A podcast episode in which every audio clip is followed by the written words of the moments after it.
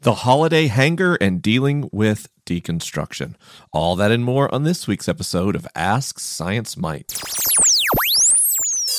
You got questions, he's got answers. Even though he may not understand, talk anyway.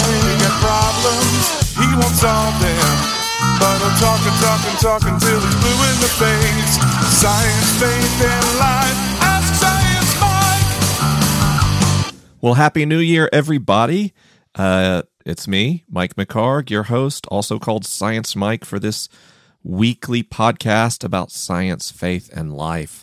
And at the end of last year, I asked you for your feedback about this program, and I read all those emails and all those tweets and all those patron messages and really digested them.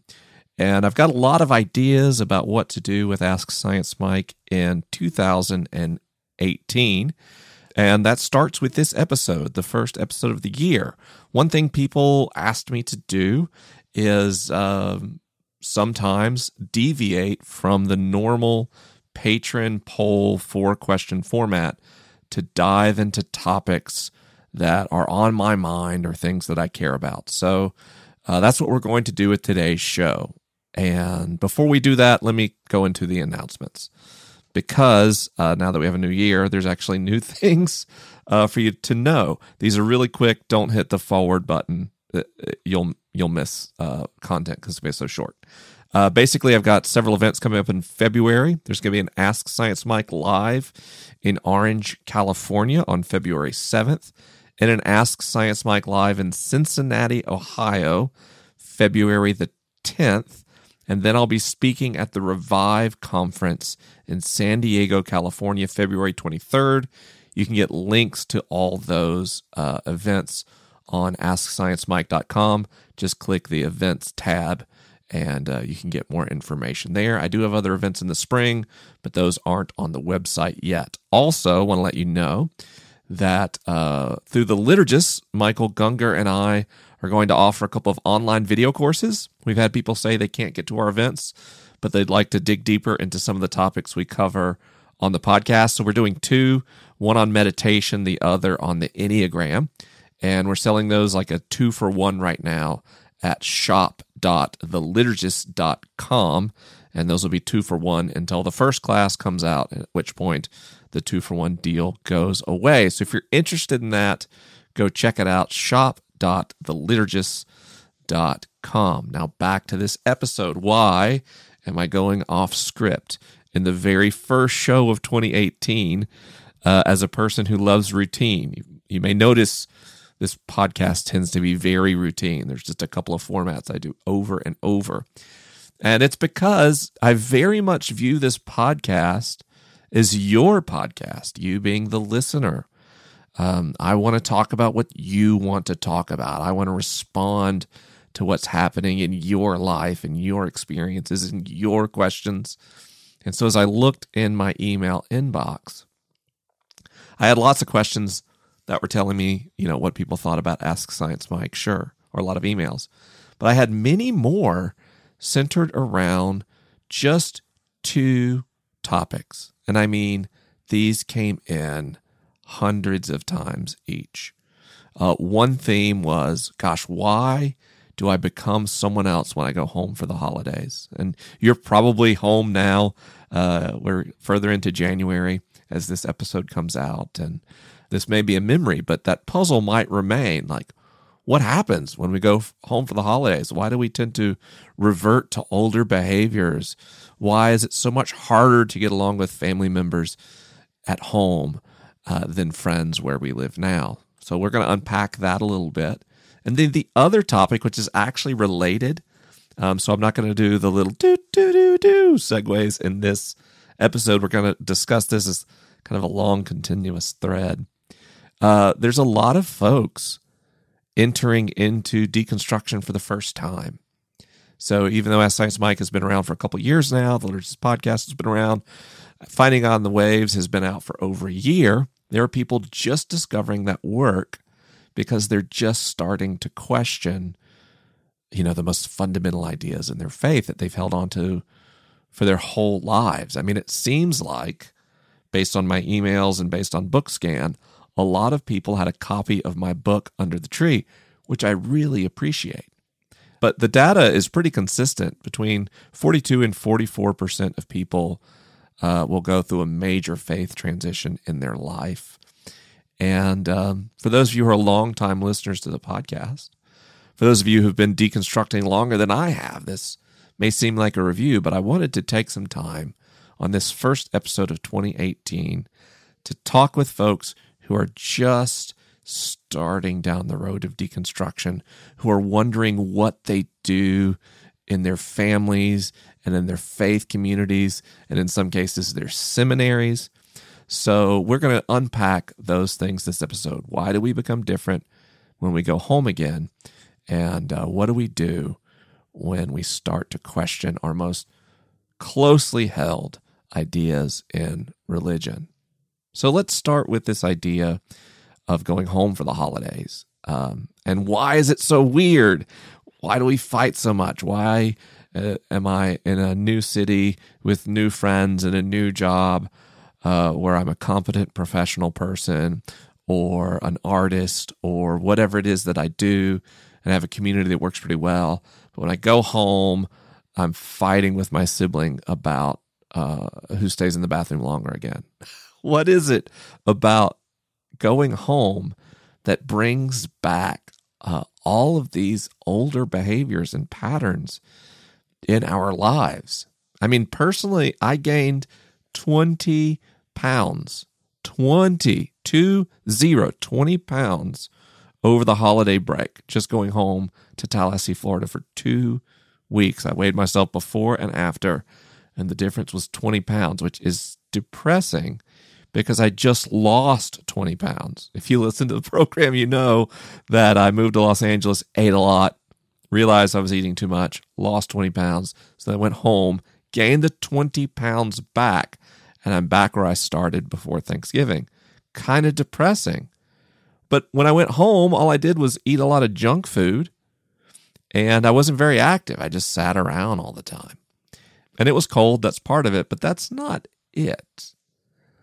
Uh, one thing I've learned as I studied, you know, neuroscience and cognitive science and even psychology is that humans are nowhere as in control of themselves as they believe. Um, there's a book called The Happiness Hypothesis. It's one of my favorite books. And the author there, Jonathan Haidt, uses a uh, analogy that I find really helpful or, or a metaphor. And that's that our our brains and our minds are like an elephant and a rider. And if you think about the relationship between someone riding an elephant and the elephant itself, through some training, the rider can learn to exert influence and some degree of control over the elephant. But ultimately, the strength of human arms and limbs are not enough to actually steer an elephant anywhere. So if an elephant decides it wants to go a different way, there's not a lot that the rider can do about that. And we have a similar dynamic between our conscious and our unconscious minds, or our rational and our emotional minds. And so when you go home, your elephant finds a lot of familiar paths. Your elephant finds a lot of familiar environments and food sources.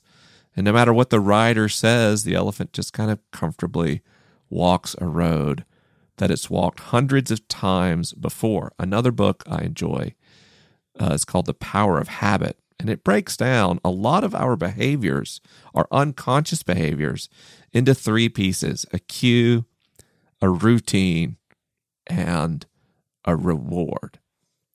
So for me, uh, a really common cue in my life is that I get to the end of a particular task so I'll finish working on something, for example, this podcast.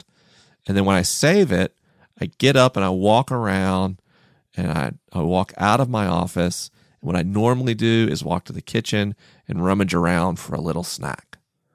And in the kitchen, I invariably find that Jenny is out in the kitchen or somewhere around the house.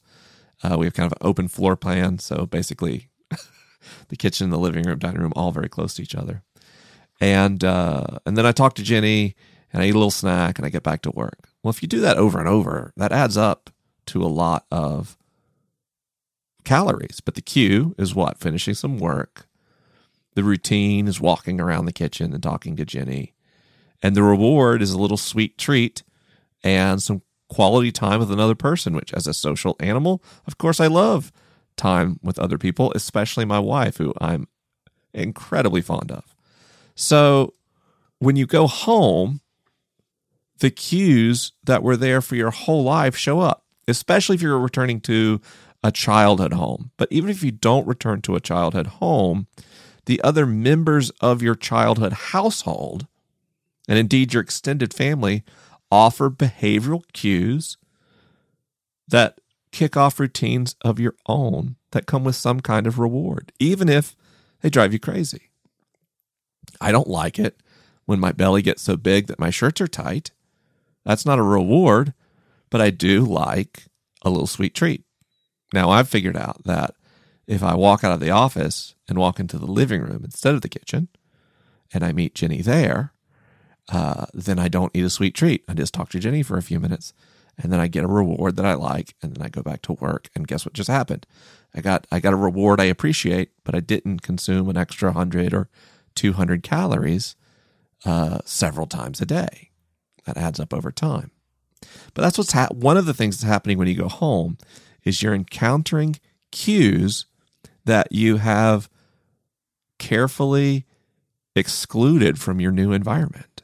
That's why one of the reasons you're different in your new home or your new city or your new profession or your new church or your new whatever is because the cues are different and you've created a different set of routines, right? It's like a needle in the groove of a record, our behavior in our daily living. Of course, that's not that's not all. We have conscious behaviors. Uh, not all of our unconscious behaviors are exclusively habits. Um, for example, our relationship dynamics uh, were honed over time to allow us to exist together as a family. Even if your family is dysfunctional, your emotional and relational dynamics were created to survive in that context and to allow others to survive. The old you played a part in keeping people vaguely sane under one roof as you grew up. So the new beliefs and behaviors and ideas and approaches to living that you have now haven't seen the same testing, the same trials in the intimate dynamics of this home, this gathering of people as your old ones have. And so your elephant does what it does best it helps you survive. I tend to be much quieter when I go home and visit family. And I don't talk as much. I tend to withdraw a little bit. I tend to sleep a lot. And I didn't grow up in a dysfunctional family by any measure. But it's just uh, you know the kind of weird stuff I'm into. Uh, the, the all the science stuff, all the the stuff that you listen to on this podcast and appreciate, uh, is not you know necessarily a similar interest that my family holds. So I just you know I just kind of hang out and listen to people.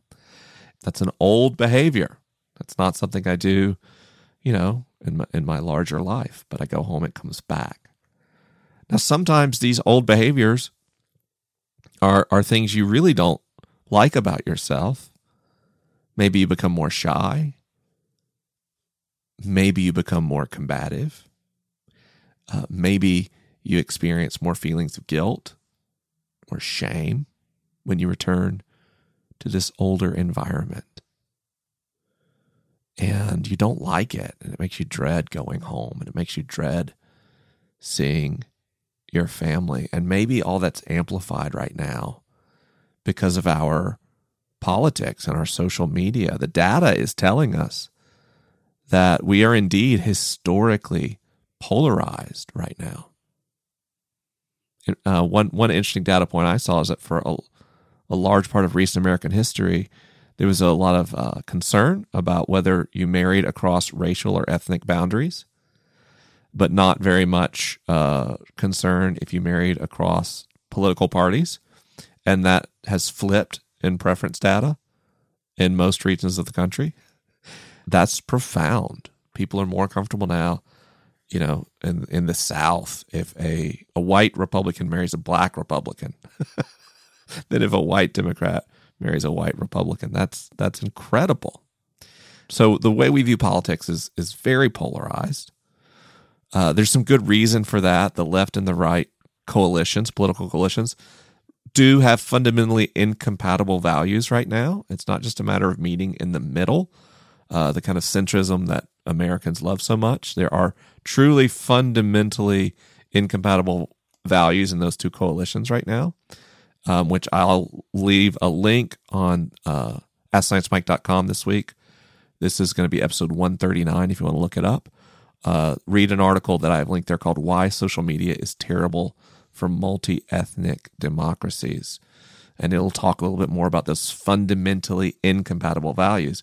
But then when those fundamentally incompatible values show up in the presence of people falling into old behavioral dynamics, you have got a recipe for conflict and discord and disunity and an anxiousness to get back in a car, train, or airplane and return to your new life. Why do we become someone else when we go home? Well, because our unconscious mind and emotional dynamics were honed over our entire childhoods to protect us and to help us survive. And this is true whether you have warm, intimate, secure relationships with your family, or if you have very difficult and dysfunctional relationships with your family. Either way, you have an overwhelming, absolutely overwhelming set of environmental cues encouraging you to behave differently than you normally do. Now, what can you do about it? Well, that's a completely different question. I think mindfulness helps. I think practices of forgiving others helps. I think therapy and cognitive behavioral therapy can help, but uh, also just acknowledge that it's normal and appropriate to change a little bit when you go home that you're not a static fixture, you're not a statue, you're a dynamic and living organism that has the incredible capacity to change based on its environment. And instead of dreading the old you, perhaps see what you can appreciate about who you once were and how it helped shape you into who you are today. But about those left and right coalitions and their fundamentally incompatible values. Let's read an email from an anonymous student at Liberty University. And it reads Hello, I am a student at Liberty University, a large private university with a Baptist foundation. I have grown up in a Christian family, yet I have never felt at home in the church. Even when I was quite young, I was what I now know to be agnostic. Though I would say I am spiritual, I feel like I have pretended to be a typical strong Christian for the sake of my parents, as well as for my own longing to feel like I am part of a community that is secure in what they believe. Though I attend a Christian university, I have been able to find a rather large circle of like minded students many of whom have found much comfort in your book and podcasts because we often feel like outsiders in our own community. At this point, I feel like I'm living two lives one with my friends where I can freely explore faith and religion, and one with my family where I have to hide my deconstruction of faith and read certain books in secret. My parents have already threatened to pull me from school and bring me back home and I know friends in similar situations. I would love any advice for myself and young people like me who are working through this deconstruction of faith in an environment that doesn't feel safe to do so. And uh, this young young woman didn't leave a name on the question, so I assume it's anonymous. And um, my email box was full of questions like these. And in fact, I had over 60 emails from people who said they are students at Liberty specifically.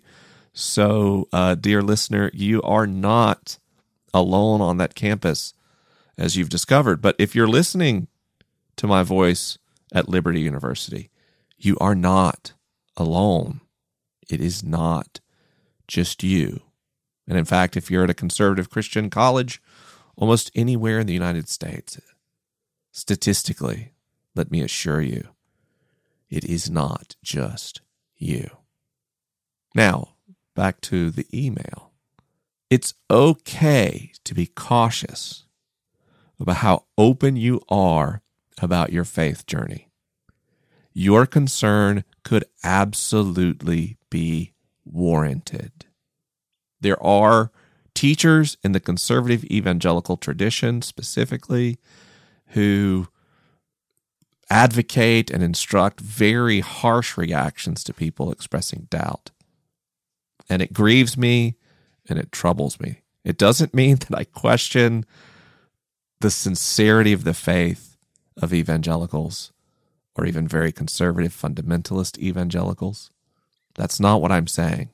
But I am saying that the teachings on how to respond to people who are having substantive doubts about their faith, going through deconstruction, or having a faith transition are harmful. And because of that, your concern about how open to be this dual life thing is probably warranted.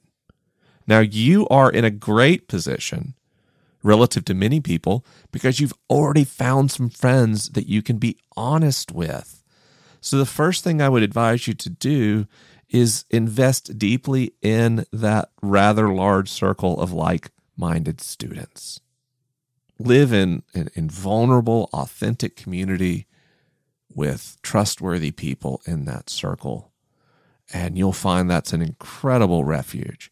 I lived in that space for years, years with people in community uh, when I couldn't talk to my larger religious community about where I was spiritually. So treasure it, invest in it, be thankful for it. Allow those people the most access to your life. Now, if your parents are controlling or conditional about your life and your, and your faith specifically, my advice would be to seek independence from them as quickly as you possibly can. And I, I, know that stuff. I'm not saying write them out of your lives, but I'm saying if you have controlling parents, establishing healthy boundaries can be difficult. Beyond difficult, it can be traumatic, genuinely traumatic. Like, for example, who is paying for your schooling, for their education? Are you taking out student loans to get a degree that you're going to repay yourself later? Then your parents don't have a lot of say. You know, they said they're going to pull you out of school. How would they pull you out of school? I can't imagine any means they would do that unless they are paying. If you're paying and Liberty is a place that is caustic to your faith experience, have you considered a different college environment? Leaving the school entirely? may be an option. Now, if your parents are paying and you're not going to accrue student loans, uh, maybe a dual life is worth it for a few years to get a college degree and then to find a job and then to find financial independence so that you can establish healthy boundaries. Because living two lives isn't actually sustainable over the long term. I tried it. It's it's exhausting. it's more exhausting uh, the more frequently you have to do it. So in my case, I was living at home, not with my parents, but with my wife, and lying to my wife about what I believed. And that was really tough. That was a daily slog. But if you're at if you've got this circle of like-minded students at Liberty and you're living in that community, the toll emotionally you're paying may not be as severe, but ultimately, I think it's important to be able to live vulnerably and authentically in life for your basic emotional health, for your psychological well-being. When you know you either have the independence or a healthy enough trust relationship that you can be honest with your parents and with your community, then it's time to have careful conversations, one person at a time, one intimate relationship at a time about how your beliefs have changed and where you're going and where you are. Frankly, where you're going is tough. I never know where I'm going. I can only tell you where I am today. I unified my entire world. Um, and it cost me. It cost me an entire religious community that I loved a great deal. Um, and it made my hometown that I grew up in feel like a strange and foreign land, and I never got over it. Do you know that? When I went home for Christmas, Tallahassee felt like a strange and hostile place. Don't get me wrong, when I went I cried when I walked into Good Samaritan Church. I wept. It was so good. That felt like home. It felt great to go to my mom's house, walk down that street. But the rest of the city had become too associated with all that rejection for me that I didn't enjoy the city as I once did. That's a big cost. It's a big cost. So the stakes really can be high. Some people face higher stakes than I have. Some people have literally been rejected by their families, disowned. But you never know who people are and how they relate to you, and if you can trust them until you are vulnerable with them. So if you think that it is safe for you to do so, I would encourage you to have an honest discussion, a non hostile, honest discussion with your parents at a point in which you feel secure in doing so. Again, I don't know your parents. I don't know the dynamic. So that's why I emphasize if you feel safe. Your judgment about whether that conversation is appropriate or a good idea is better than mine you live your life and I don't. But in my experience, life is better on the other side of total honesty. What a blessing it is for me to have the same opinions in my living room with my friends, at church, on stage, on a podcast.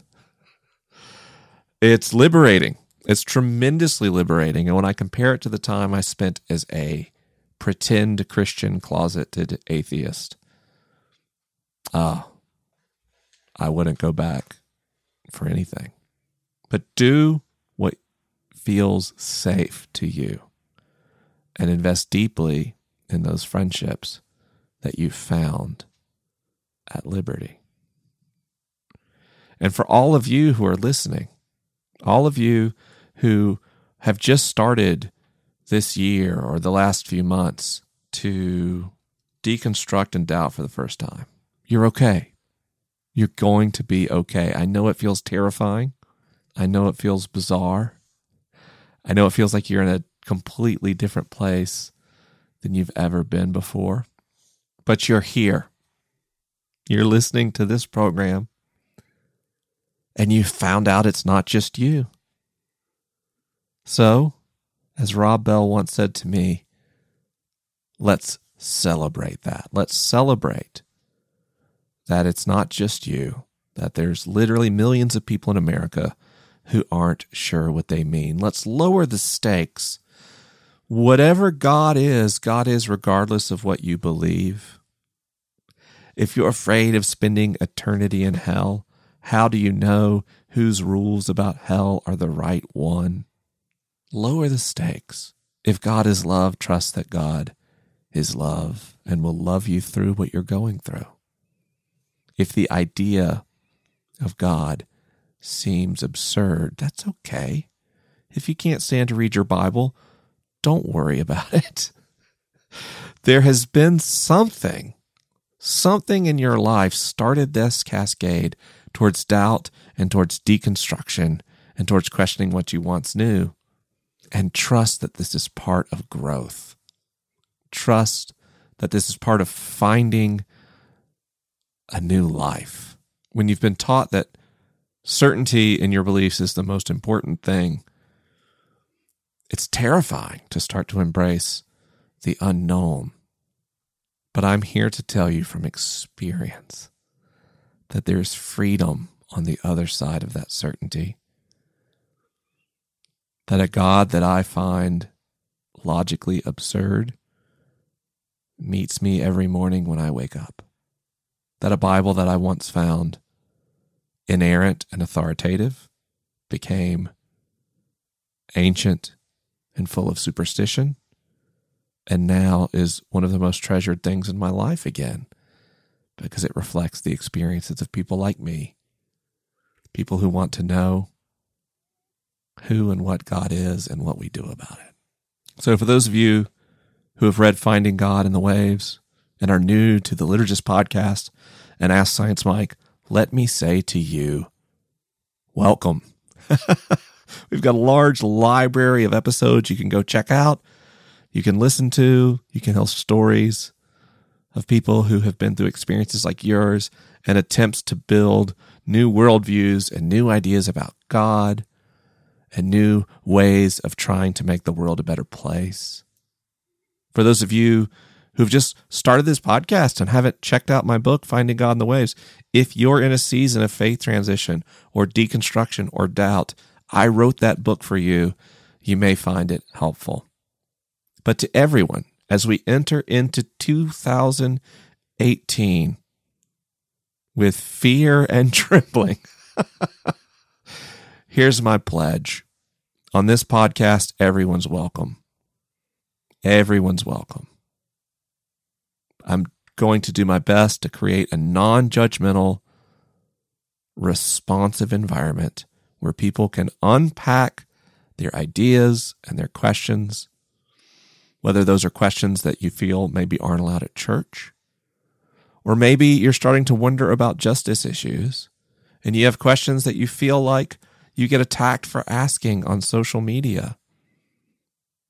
I want you to know that I created this space specifically to honor the basic dignity of sincere questions.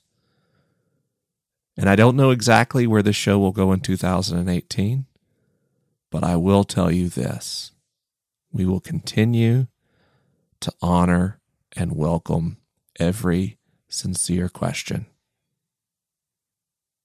And you can know that week after week, I'll be here, absolutely thrilled to speak with you.